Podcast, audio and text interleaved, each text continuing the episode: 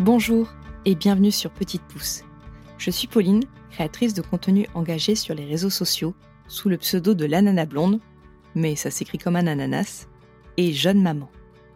Comment tendre de façon plus simple vers un mode de vie plus conscient, durable et aligné? Chez Petite Pouce, on écoute le cheminement de nos invités qui ont le plus souvent entamé leur transition écologique en devenant parents. On se questionne sur ce monde en perpétuelle évolution, mais surtout, on déculpabilise face aux injonctions du parent et de l'écolo parfait. Parce que nos enfants sont l'avenir et que nous sommes les gardiens du terreau dans lequel ils poussent, cultivons ensemble le monde de demain. Si vous aimez ce podcast, n'hésitez pas à me le faire savoir en me laissant des étoiles ou un commentaire et en partageant sur vos réseaux sociaux. Cela donnera de la force à mon travail. Retrouvez Petite Pouce un mardi sur deux pendant 30 minutes sur toutes les plateformes de podcast. Bonne écoute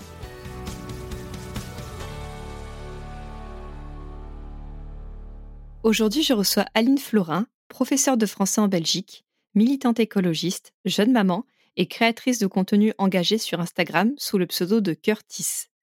Avec Aline, nous avons parlé de son cheminement vers un mode de vie plus durable, des discussions que cela enclenche avec ses élèves, de la place qu'occupe l'activisme dans son engagement écologique et bien sûr de parentalité. Bonne écoute. Bonjour Aline. Bonjour Pauline. Comment vas-tu? Je vais bien, je suis contente d'être là. Et toi, ça va? Ça va très bien et je suis contente que tu sois là. Merci. Est-ce que tu pourrais te présenter avec tes mots, s'il te plaît? Donc, euh, je m'appelle Aline, j'ai 33 ans pour encore quelques semaines. Euh, je suis maman d'un petit garçon de 3 ans.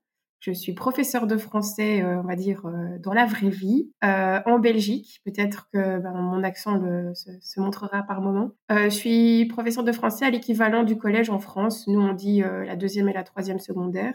Et en dehors de ça, je suis euh, créatrice de contenu autour de tout ce qui est consommation éco-responsable et aussi plus récemment, je parle de tout ce qui est euh, sujet un peu sensible au niveau de la justice sociale et climatique, ce qui fait que je suis active aussi dans, dans le militantisme.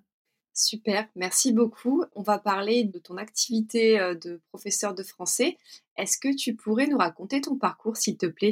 Alors moi, j'ai vraiment fait un parcours assez classique, euh, mes études euh, secondaires, puis je suis rentrée à l'université en langue et littérature romane. Je savais absolument pas quoi faire. C'est vraiment les derniers mois que on m'a parlé d'études qui rassemblaient vaguement tout ce que j'aimais bien, le français, un peu le latin, l'histoire. Je me suis rendu compte que ben, des études rassemblaient tout ça. Comme j'étais très littéraire, je me suis lancée là-dedans, sans savoir à aucun moment que j'allais être prof puisque je suis vraiment euh, la timide de service. En tout cas, j'étais ado, la timide de service. Donc, euh, on m'aurait dit, ado, euh, tu vas être prof et parler devant les autres. J'aurais dit, mais jamais. Je, me suis rendu compte que ça me parlait, que quand j'avais un prof en face de moi vers la fin de mes études, je l'observais donner cours plus que je n'écoutais ce qu'il me racontait. Donc, je me suis dit, c'est bon, c'est ça que je vais faire. Et là, en septembre, c'était ma onzième rentrée. Et ce qui est assez drôle, c'est que je suis devenue prof dans mon ancienne école.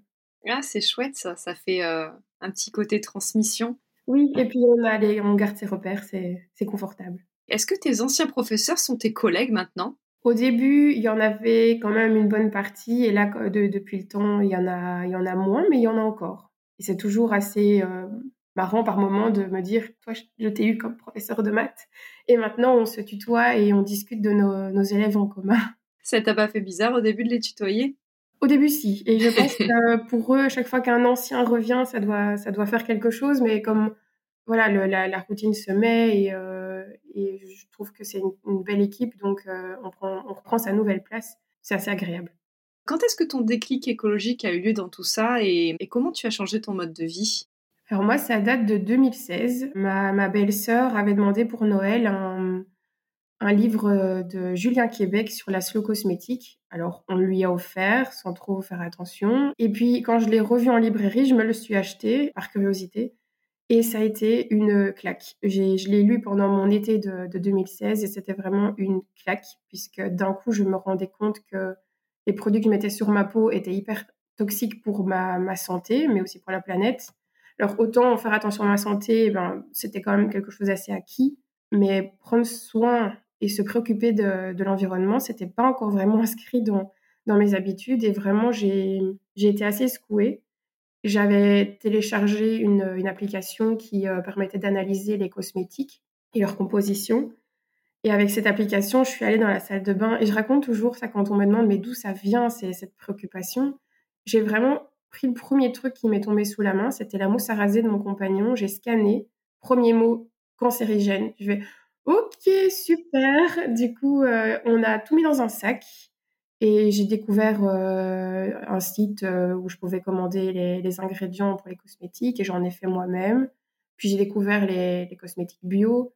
J'ai pris plaisir à comprendre que ben, c'était simple de faire mieux et puis petit à petit, ça, ça a débordé euh, sur tous les aspects de la vie, puisque je me suis dit, bon, bah, si ce que je mets sur ma peau est problématique, mais en fait, c'est la même chose avec les produits, les, les, adjuvants dans la nourriture. Donc, on a commencé à manger bio, à faire les courses en, en vrac. Euh, on s'est donc lancé dans le zéro déchet. Puis, j'ai compris l'impact de, de, ma consommation de vêtements, l'impact de ma consommation de viande. Et ça a vraiment été un cheminement euh, à partir de là et ton conjoint t'a suivi euh, là-dedans? Comme souvent, j'ai l'impression, euh, c'est souvent la, femme qui prend le, pas, qui fait rentrer ses nouvelles habitudes, mais euh, clairement, enfin, je le faisais pour de tellement bonnes raisons et on en discutait beaucoup qu'il il me suivait totalement. Et pour revenir au, scan, je crois qu'on l'a tout fait. Scanner tous les produits de sa salle de bain et même scanner les produits dans les rayons au magasin bio. C'est vrai. Ça, ça résonne beaucoup. Du coup, 2016, donc tu étais déjà professeur. Est-ce que tu as transmis tout de suite tes prises de conscience à tes élèves? Comme ça a démarré avec les cosmétiques assez vite à l'école, euh, totalement indépendant de, ma volonté, et tant mieux, euh, on a organisé une journée autour de, l'environnement. Et donc, euh, différents ateliers, intervenants extérieurs ou non, ou simples professeurs, animaient des ateliers et je me suis retrouvée à animer pour certains élèves un atelier cosmétique euh, fait maison avec une autre collègue qui s'y connaissait assez bien. Et on avait fait faire un, baume à lèvres, un petit gel douche. Euh, et ça avait vraiment bien plu et c'était chouette. Mais c'est que par la suite euh, que hum, je ne sais plus si ça a été le cas en dehors de la Belgique, mais il y a eu tout un mouvement de grève de la part des élèves qui faisaient grève, euh, ils ne venaient pas à l'école les vendredis pour aller manifester dans les rues pour que l'État prenne euh, de réelles mesures pour, euh, pour la situation environnementale. Et j'ai commencé à l'école les midis du climat. Et comme ça, tous les X mois, un midi, on se voyait en classe, les élèves qui avaient envie de, de découvrir, de comprendre cette problématique climat, et on, parlait de différentes problématiques. On a parlé, j'ai fait un midi sur le gaspillage alimentaire, sur la pollution plastique, la mode durable, tous ces sujets-là. Et soit c'était moi qui euh, animais, soit c'était des intervenants extérieurs. Et donc, euh, depuis le début de la création de ces midis du climat, on a eu euh, des activistes, des ingénieurs en énergie renouvelable, des auteurs, Géraldine Rémy, qui à mon avis n'est pas inconnue sur ta chaîne, qui sont venus parler euh, de, ces sujets-là pour sensibiliser les élèves. Oui, Géraldine Rémy, elle est. Euh, alors, je n'ai pas, pas eu la chance encore de l'interviewer moi, mais euh, Laurie de Epicea m'a prêté un de ses épisodes pour cet été, donc on peut le retrouver, qui est très chouette. Donc, on peut le retrouver soit sur Petite Pouce, soit sur Epicea. C'est génial toutes ces actions et euh, comment ça a été accueilli de manière générale par les élèves, mais aussi leurs familles et, tes collègues en fait? Les élèves, c'est assez, assez drôle de voir que ça n'a pas changé et qu'on était comme ça avant aussi, que dès qu'il y a une petite brèche qui s'ouvre pour faire parler le prof, pour ne pas vraiment avoir cours et, et le sujet, ah madame, vous faites de l'écologie! Alors oui, et je sais que ça les amuse de poser des questions parce qu'on perd du temps. Mais moi, enfin, faut pas croire que je fais ça à toutes les heures de cours, mais de temps en temps, je vois bien qu'ils essayent. Et moi, j'en profite, mais euh, faussement, naïvement, euh, je réponds à leurs questions et je sais que ça fait écho et que d'une manière ou d'une autre, il y a des petites graines qui sont semées et ça, ça sert. Et euh, c'est par exemple quand ils comprennent que je suis végétarienne, par exemple, ça les choque ah, et puis il y a toujours un élève pour relancer, hein, mais c'est trop bon la viande. Et puis euh, donc euh, de, cette petite euh, provocation, on, échange et c'est toujours très intéressant. J'ai par contre pas d'écho de la part de parents, donc c'est bon signe, c'est que je ne crée pas des mouvements de révolution trop grands, j'aurais peur d'avoir des problèmes. Mais c'est très intéressant. Il y a vraiment deux choses. Il y a les élèves qui viennent au Midi du Climat, qui en général ont déjà un petit peu d'éveil là-dessus, et les élèves en classe qui prennent des bribes au passage et qui, pardon, vous faites de l'écologie, mais c'est n'importe quoi. Euh, ah, vous êtes végétarien, mais alors vous mangez quoi euh, Des graines? Enfin, Vraiment, les clichés à l'état pur. Et c'est très drôle de pouvoir déconstruire et, échanger. Et c'est jamais vain et c'est clairement jamais du, temps perdu. Et puis du côté des, collègues, je suis toujours hyper contente quand euh, je vois certains de mes collègues venir eux aussi au midi du climat, s'asseoir dans le fond, laisser la place d'abord aux élèves, mais participer aux échanges, poser des, questions. J'ai aussi pas mal, euh, il y a moins une fois par semaine, quelqu'un qui va venir me demander Tiens, euh, est-ce que tu connaîtrais pas une, une marque de telle chose? Ah, tiens, euh, est-ce que ce truc-là, c'est, c'est réellement recyclable? Et je suis un peu l'écolo de service, mais j'endosse cette, cette charge avec, avec plaisir. En parlant de déconstruction, il me semble que euh, tu avais fait une story à l'époque quand il y avait eu le scandale de Kylian Mbappé qui riait quand on lui disait qu'il, euh, enfin, tu sais le truc du char à voile là, qui prenait le jet et tout, que c'était scandaleux. Et il me semble que tu avais dit en story que tu allais en parler à tes élèves. Tu l'as fait du coup et ça a été, ça s'est passé comment? Le, sujet des footballeurs, il revient régulièrement sur le tapis puisque c'est vraiment le rêve ultime de la plupart des garçons surtout et euh, de temps en temps, je me rappelle pas de si on a abordé cette histoire de char à voile, mais euh, clairement, cette problématique des footballeurs complètement en décalage avec la réalité, tant au niveau moyen, niveau de vie, argent, ça revient effectivement souvent sur le tapis. Et c'est en général une bonne porte d'entrée pour discuter justement de qu'est-ce qui rend réellement heureux? Est-ce que c'est une, une fortune à, ne plus en savoir quoi faire? Est-ce que finalement le bonheur, c'est pas simplement des choses simples? Et généralement, on arrive à, discuter à partir de ça, mais euh, ça reste un tel idéal, euh, le footballeur hyper riche, que c'est pas toujours facile à, déconstruire. Mais c'est toujours des discussions très intéressantes, je trouve, avec, euh, avec des ados.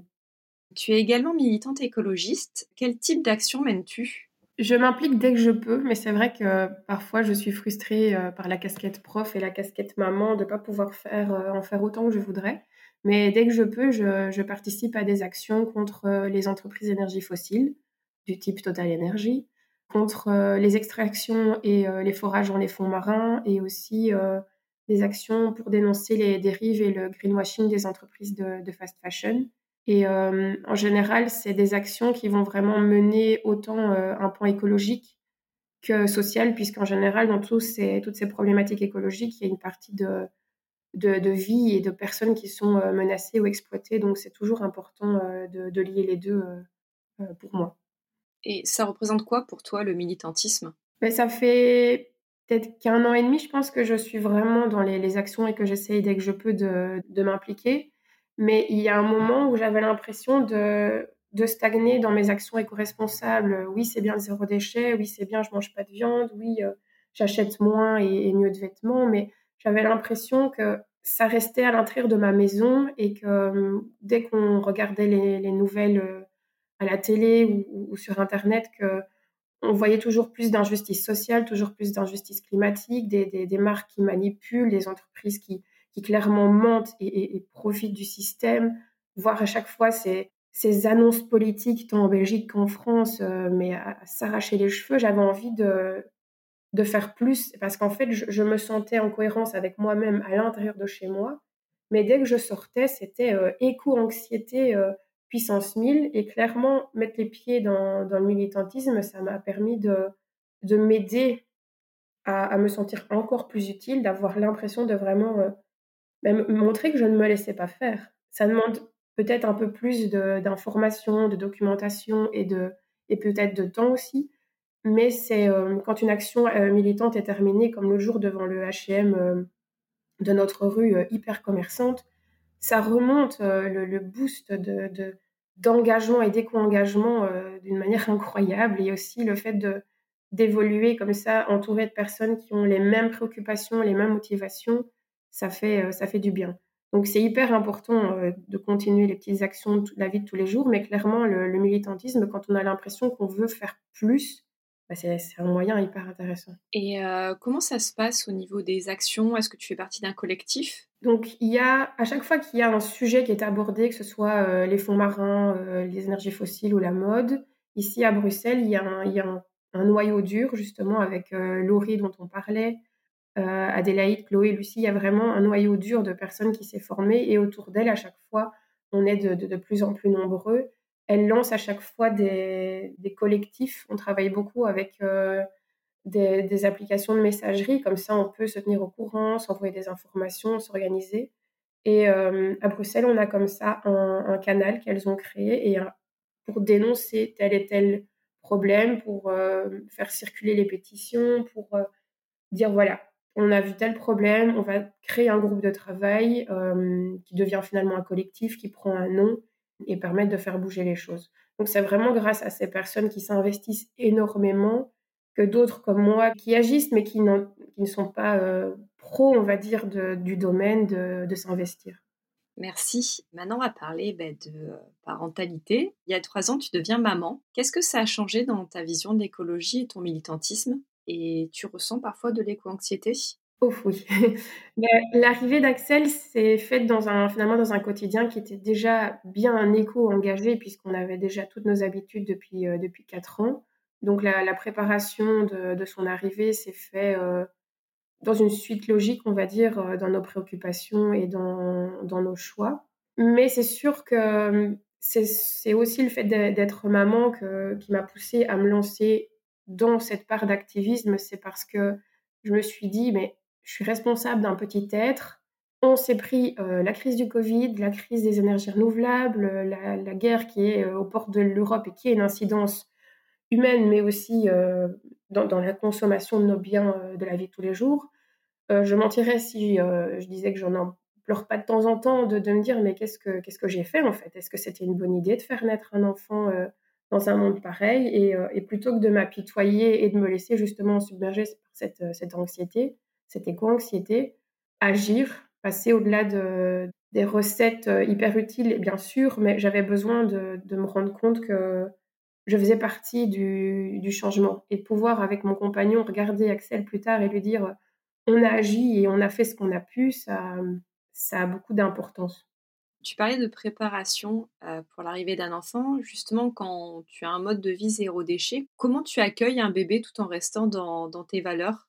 Ma chance avec la, crise du Covid, dont la malchance générale, c'était que j'étais chez moi coincée. Euh, je ne pouvais évidemment pas retourner travailler euh, ni enceinte, ni. Enfin, personne n'est allé travailler d'ailleurs, quasiment.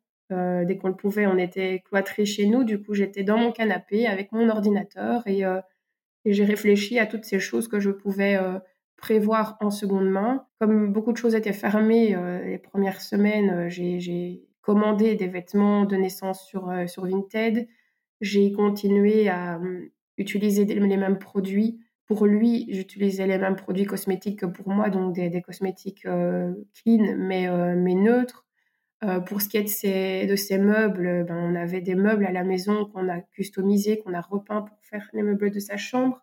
Il y a juste le petit lit que, en grande stressée que j'étais, je me suis retrouvée à commander chez, chez Ikea parce que j'étais persuadée qu'au moment où j'allais accoucher, je n'arriverais pas à trouver un magasin ouvert pour me trouver un lit, enfin un magasin de seconde main ouvert pour les trouver un lit. Euh, et, avec le recul, je me dis que je pense que j'ai eu un petit peu trop peur, comme tout le monde, et que j'aurais pu aller chez, sur Marketplace avec un masque une, chez une personne près de chez moi et lui racheter son, son lit bébé. Mais voilà, ça faisait partie des stress de l'époque. Euh, il n'y a pas eu beaucoup de ratés euh, par rapport à mes éco-engagements, mais il y en a eu. Je dirais que le fait de, vivre déjà dans un quotidien et une consommation euh, éco-responsable, ça m'a donné envie de, donner naissance à mon fils dans une, une pensée assez euh, naturelle. Je voulais allaiter, je voulais euh, fonctionner de manière très, très simple. Et pour ça, j'ai lu pas mal de livres sur l'allaitement, sur l'accouchement au naturel, l'accouchement physiologique. Et ce temps que j'avais justement à cause du confinement m'a permis de préparer ça sans trop faire de, bêtises au niveau de mes achats et de ma consommation. Quand on parle de, parentalité, on dit souvent euh, attente versus réalité. Trois ans après, qu'est-ce que tu referais et qu'est-ce que tu changerais? Euh, je me dis encore maintenant, quand je vois ces trois ans, je suis contente d'avoir su euh, toujours fonctionner avec de la seconde main pour tout ce qui est vêtements, équipements, tout, ce qui est linge pour son, son lit. Je suis contente aussi d'avoir très vite pratiqué la DME même si ça n'a pas l'air d'être directement lié à des préoccupations écologiques, pour moi, le fait de lui avoir, dès ces six mois, présenté des, aliments euh, tels quels, pas, pas en purée, pas systématiquement en purée en tout cas, j'ai l'impression que ça a créé chez lui un, un attrait très sain pour la, nourriture. Il a été très vite autonome euh, quand il devait manger. Là maintenant, je le vois, il veut tout le temps être en train de, cuisiner avec nous. Je pense que ça, ça l'a beaucoup aidé et c'est lié quand même finalement à, à ces préoccupations qui sont saines euh, de, l'éco-responsabilité. Par contre, c'est sûr que il y a des, des, sujets où je me sens un petit peu, un petit peu frustrée. Par exemple, les couches lavables. Dès ces deux mois, on est passé aux couches lavables. Pendant un an et demi, ça a été, euh, ça a été nickel. Et puis, il a eu pas mal de soucis euh, au niveau de ses petits intestins à cause d'un changement de, de, lait en poudre. Et du coup, c'était juste, ça n'allait plus. Et, euh, et, donc, on a arrêté les couches lavables. Je m'en suis voulu. Et puis, quand c'est comme ça, je me dis, mais attends, regarde tout ce que tu fais déjà. C'est pas grave. Tu lui prends des, des couches jetable certes, mais euh, bio et euh, fabriqué euh, le plus responsablement possible. Donc c'est surtout les couches lavables mon, gros regret, mais j'essaye de me d'être assez bienveillante avec moi-même et de me dire que c'est pas grave, j'ai fait et je fais plein plein d'autres choses. Il y a aussi eu pas mal d'achats. Autant j'ai l'impression d'être assez raisonnée, autant même moi je me suis fait avoir par des des choses très Instagrammables, de mamans Instagrammables, du style euh, des jolies tétines, euh, des coquillages d'allaitement, ça avait l'air incroyable, mais j'aurais dû simplement attendre avant de les acheter, voir si j'en avais eu besoin. Par exemple, euh, les coquillages d'allaitement qui, soulagent justement le, le, en cas de, de, de fissures, de gerçures, etc. Au final, j'ai eu pas eu ces soucis-là, donc je les ai vraiment achetés pour rien. Ça faisait du coup très cher les coquillages parce que j'en ai pas eu besoin. Et puis comme c'était quelque chose de très euh, lié à l'hygiène, j'ai jamais osé les revendre, donc j'ai vraiment perdu de l'argent pour rien. C'était des petites choses comme ça où je me dis, j'aurais vraiment dû attendre que le besoin se présente plutôt que parce que je l'ai vu, parce qu'il y avait un code promo, euh, l'acheter. Des petits regrets de ne pas avoir été jusqu'au bout de, certaines choses ou de ne pas avoir pris le temps de réfléchir à mes réels besoins. Ah, ça, les, faux besoins en matière de périnatalité, euh, on, est bombardé, donc je comprends. Du coup, comment tu, conjugues ta vie de jeune maman avec euh, tes actions militantes? Euh, J'ai l'impression parfois de pas en faire assez, je voudrais en faire plus, mais voilà, je me rends bien compte que je suis avant tout ben, moi-même, mon, tempérament, mon temps. je suis maman d'un petit, petit garçon et prof, parce qu'il y a quand même pas mal de boulot en dehors. Et euh, j'essaye donc, quand je peux, de conjuguer une, sortie euh, chez les grands-parents et je m'absente le temps de l'action, je reviens, ou bien avec mon compagnon qui, qui gère lui tout seul. Et, ça fonctionne pour le moment bien comme ça. Et j'ai la chance finalement d'être dans un groupe militant qui est assez bienveillant, qui se rend bien compte qu'on n'a pas tous les mêmes emplois du temps et quand on voit quelqu'un qui, qui, vient enfin une action, ben on est juste content de le voir et c'est pas en mode mais enfin pourquoi t'es pas venu la dernière fois? Et, et c'est ça qui fait que c'est fort comme, comme groupe et comme, comme engagement. Et quand je me rends compte que je ne peux pas me rendre par exemple à une action, à une manif, eh bien je, je relaye comme je peux sur les, les réseaux sociaux en sensibilisant, en expliquant mais pourquoi les gens manifestent, pourquoi ils se rassemblent. Et du coup, la famille, dans tout ça, est-ce que vos proches vous suivent dans vos convictions écologiques? Euh, Il me semble aussi que vous êtes végétariens tous les trois, ou bah, vous faites face à des, interrogations, voire des, avis non sollicités? Ça, j'ai pas trop eu. Peut-être plutôt des préoccupations par rapport à, notre santé. Euh, peur qu'on ait des carences euh, quand on est devenu végétarien. Et je fais faire une prise de sang une fois par an justement depuis que je suis végétarienne et j'ai l'impression que je n'ai jamais été en aussi bonne santé que depuis que je ne mange plus de viande. Mais hum, au final, c'est vrai que le zéro déchet, euh, les vêtements de seconde main, arrêter d'acheter dans les grands magasins, etc. Au début, je pense que c'est un peu euh, arrivé comme un cheveu dans la soupe parce que c'était pas des préoccupations qu'il y avait dans nos, nos deux familles. Je pense que ça a dû passer au début peut-être pour une espèce de, d'occupation, de, hobby euh, qui, qui, me passerait, sauf que ça n'est pas passé et ça n'a fait que se, renforcer.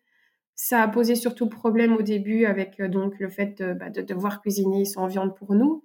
Mais nous, on ne demandait pas forcément des plats végétariens. Moi, je peux me contenter du plat prévu, c'est juste que je ne mange pas la viande. Et, euh, et, ça a aussi posé problème pour tout ce qui était un peu les cadeaux. Enfin, problème. C'est juste que ça a amené des réflexions de se dire que voilà, moi, j'aimerais bien moins de cadeaux. Et euh, évidemment, la famille veut faire plaisir. Donc, elle va chercher à acheter des choses, à offrir des choses qui nous plaisent. Ça les fait parfois aller dans des magasins euh, dont ils n'ont pas l'habitude.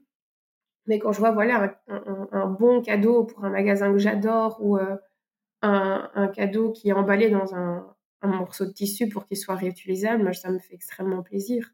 Donc, c'est des petits gestes, ça amène des réflexions. Je suis contente quand je vois mes parents aller au magasin bio plutôt qu'au supermarché. Et euh, peut-être que ça fait réfléchir nos proches, mais chaque fois qu'on parle de ce sujet famille avec d'autres euh, de, notre groupe, on se rend bien compte qu'on arrive, euh, quand on est créateur de contenu, à sensibiliser facilement finalement des, inconnus, mais, mais beaucoup moins, euh, moins facilement nos proches. En parlant de création de contenu, donc tu es également très présente sur Instagram sous le pseudo de Curtis, où tu partages tes astuces pour un mode de vie euh, plus éco-responsable. Tu parles aussi un peu de parentalité. Quand est-ce que tu as créé ton compte Instagram et comment ça t'est venu? Le compte, je l'avais déjà. C'était en 2016 et un peu naturellement, au même moment où je découvrais tout ce monde de la slow cosmétique, je partageais, euh, mon compte était en, privé à ce moment-là, je partageais euh, les petits euh, produits que je fabriquais, les copines qui commentaient Oh, tu m'en fabriques un, ça a l'air trop chouette. Et j'ai assez vite compris le principe des hashtags. Ça permettait que je, on puisse voir mes posts, mais ça me permettait aussi d'aller vers d'autres posts qui parlaient des mêmes sujets que les miens. Et c'est comme ça que j'ai rencontré d'autres personnes, que j'ai ouvert un petit peu mon, champ de connaissances. J'ai passé mon compte en, public parce que je voyais bien que ce que je faisais parlait et surtout, ben, ça permettait à mes publications d'être d'être vues. Et depuis du coup 2016, ben, ça ne fait que que grandir. Il y a toujours, toujours plus de personnes qui viennent et ça permet plus de rencontres, plus d'échanges et c'est archi euh, enrichissant, euh, je trouve. En parlant de réseaux sociaux, en tant que professeur auprès d'adolescents, qu'est-ce que tu penses de l'impact des réseaux sociaux sur cette génération, à la fois positif et négatif? Alors c'est dur de trouver du positif parce que je pense que le, gros problème vient du fait que les, ados de maintenant sont vraiment, euh, bah, tout le monde le dit, mais nés avec un téléphone euh, dans la main presque. Ils ont accès aux réseaux sociaux depuis, depuis presque toujours et je pense que ça leur permet pas d'avoir vraiment de recul sur leur usage et sur les conséquences.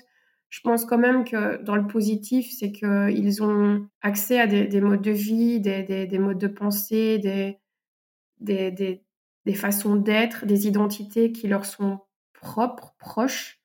Et peut-être que ça peut permettre à certains élèves de se sentir moins, euh, moins exclus, peut-être de nouveau grâce à des hashtags ou des, comptes qui s'identifient facilement, pouvoir s'identifier à des, oui, des groupes euh, qu'ils ne retrouvent pas, par exemple, dans leur cercle, familial ou, à l'école. Ça doit aider énormément, je pense, euh, de ce niveau-là.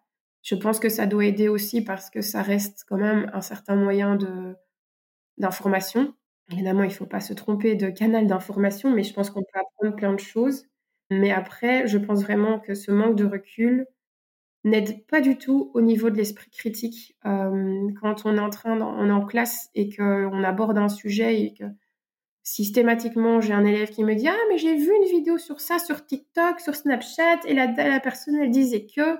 Wow, wow, wow, rebobinons. Est-ce que tu es sûr? Est-ce que tu as vérifié la source? Est-ce que tu as été retrouver la même information ailleurs avant d'en faire un fait? Je pense que c'est propre aussi aux ados, mais euh, les fake news, euh, le, le, contenu complotiste, euh, ça va bon train, ça leur parle énormément. Le fait d'aller à contre-courant, de, de, de pouvoir contredire l'adulte, je pense que ça, les, nourrit facilement. Et c'est aussi le rôle de l'école de travailler cet esprit critique, évidemment. Il y en a énormément qui, sont persuadés que ben, grâce à, aux réseaux sociaux, on va faire de l'argent hyper facilement, euh, que bah, c'est bon, je, ne dois pas travailler, euh, je vais faire influenceur et, je vais gagner ma vie. Sauf que voilà, comme pour tout, il y a, y a beaucoup d'appelés et peu d'élus, hein, si c'était ça l'expression, mais euh, j'ai déjà eu une élève face à moi qui me disait Je serai influenceuse. Ok, mais, euh, mais influenceuse de quoi? Tu, tu, vas mettre quoi en valeur en, valeur? Qu'est-ce que tu vas mettre en avant? C'est, c'est facilement l'univers des apparences déjà de base, l'adolescence. Alors les réseaux sociaux, ça n'aide pas du tout. Tes élèves te suivent sur Instagram? J'ai pas l'impression que j'ai des élèves actuels. Euh, quand ils apprennent qu'ils sont, que je suis sur Instagram, c'est un petit peu par hasard ou par des anciens. Je pense que ce que je fais ne les intéresse pas spécialement et c'est pour ça qu'ils ne sont pas du tout euh, abonnés. Après, j'en vois de temps en temps qui, viennent et qui, regardent. Euh, c'est vraiment de la curiosité, c'est juste rigolo. Mais au tout début, ça a donné naissance à des, situations très inconfortables. Par exemple, le fait de recevoir par DM Instagram, euh, Madame, c'est quoi l'exercice pour demain? alors que j'ai une adresse professeur Donc, euh, je reçois des, messages faussement anonymes euh, en mode les écolos, c'est je sais plus ce que c'était, et on me disait de, suivre l'exemple d'Éric Zemmour. oh mon Dieu, mais euh... et comme ils n'ont pas justement ce recul et cette utilisation des réseaux sociaux, je, savais assez facilement deviner qui, était derrière, alors que eux se pensaient sans doute euh, bah, anonymes et discrets. Mais voilà, ça, ça donne à nouveau naissance à des discussions en classe sur euh, la séparation entre l'école et la vie privée, et euh, plutôt que juste voilà sanctionner, en parler et et sensibiliser aussi là-dessus. Mais en général, quand des élèves me suivent, c'est plutôt des anciens élèves euh, qui ont même quitté l'école entre-temps. Et euh, je trouve ça chouette de temps en temps d'avoir des nouvelles et de voir que certains évoluent dans, dans une sphère professionnelle ou personnelle liée justement à la préservation de l'environnement et euh, des, des, sphères positives justement et, et plus vertueuses que juste le financement, les banques, les énergies fossiles, j'en sais rien. Ah, effectivement, ça doit, ça doit faire chaud au cœur. Quelles sont les valeurs que tu aimerais transmettre à, tes élèves et à ton fils? Je pense qu'il y a encore un ou deux ans, j'aurais dit euh, une liste d'injonctions. Euh, il faut faire ci, il faut pas manger ça, il faut acheter ci, il faut acheter ça. Et je pense qu'avec le recul, j'aurais plus envie de, de faire comprendre euh, aux élèves autant qu'à mon fils que des, des, valeurs comme la curiosité du, du, monde qui nous entoure sont, sont très fortes parce que je pense vraiment que leur faire comprendre que connaître le monde, c'est mieux le, mieux le comprendre et mieux pouvoir le, le, protéger et euh, ne pas adopter des comportements qui, qui pourraient lui nuire. Et, c'est par exemple le cas quand euh, on a des élèves de 14-15 ans qu'on emmène euh, pour un cours de, de, géographie dans une ferme et qu'on se rend compte que la plupart des élèves n'ont même jamais approché un mouton. Ça fait un peu mal au cœur, mais je pense vraiment que c'est cette idée de les, les, ouvrir plus au monde qui va leur permettre d'adopter de meilleurs comportements euh, plus tard. Continuer de les sensibiliser euh, à ce respect, à ce, ce recul finalement pour que euh, leur choix n'ait pas de, mauvais impact. Par exemple, ben, c'est cette curiosité, je pense, qui va leur faire comprendre que ben, c'est pas juste l'argent qui, fera leur vie, l'argent à profusion, j'entends bien, les richesses, pas possible, je pense que c'est ce recul-là, euh, cet éveil et cette curiosité-là qui, va vraiment les, aider. Et je fais ça déjà avec Axel. Euh, on va tous les jours euh, faire un tour dans le jardin, on va voir le potager. Dès que je peux, on va ramasser ce que lui il appelle des trésors au parc ou dans un bois. Et je pense que c'est le fait d'observer ce qui l'entoure qui va l'éveiller.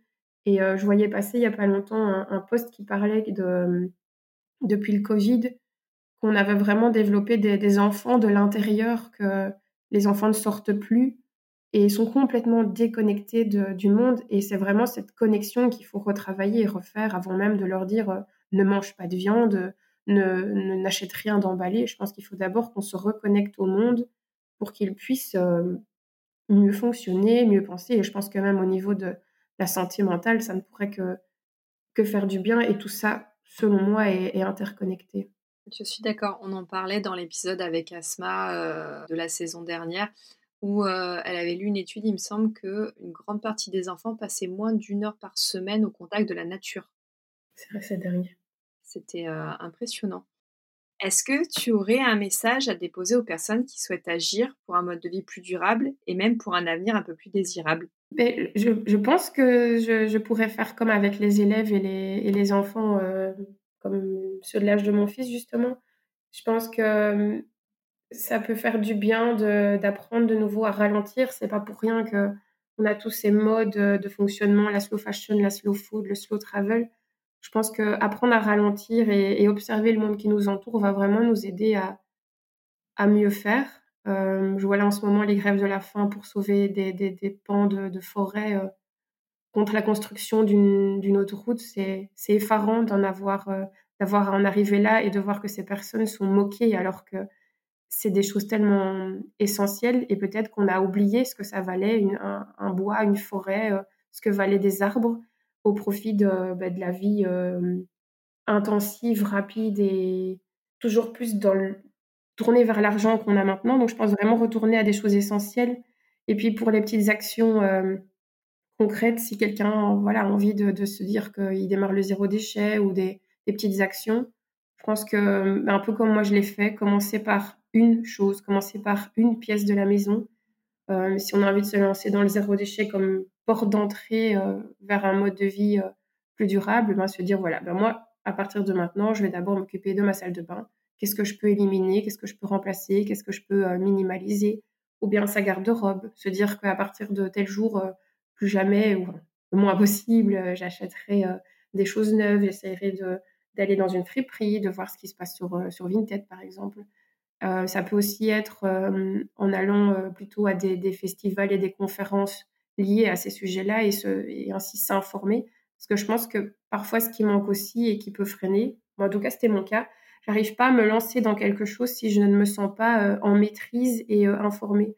Donc peut-être que se rendre dans des, conférences, dans des cercles ou, ou s'inscrire dans certains groupes Facebook ou autres pour, euh, pour échanger, pour en apprendre plus, pour se sentir vraiment euh, outillé pour aller vers le changement, euh, ça, ça, pourrait les aider. C'est vrai. Merci, merci beaucoup Aline pour ton temps. Merci à toi.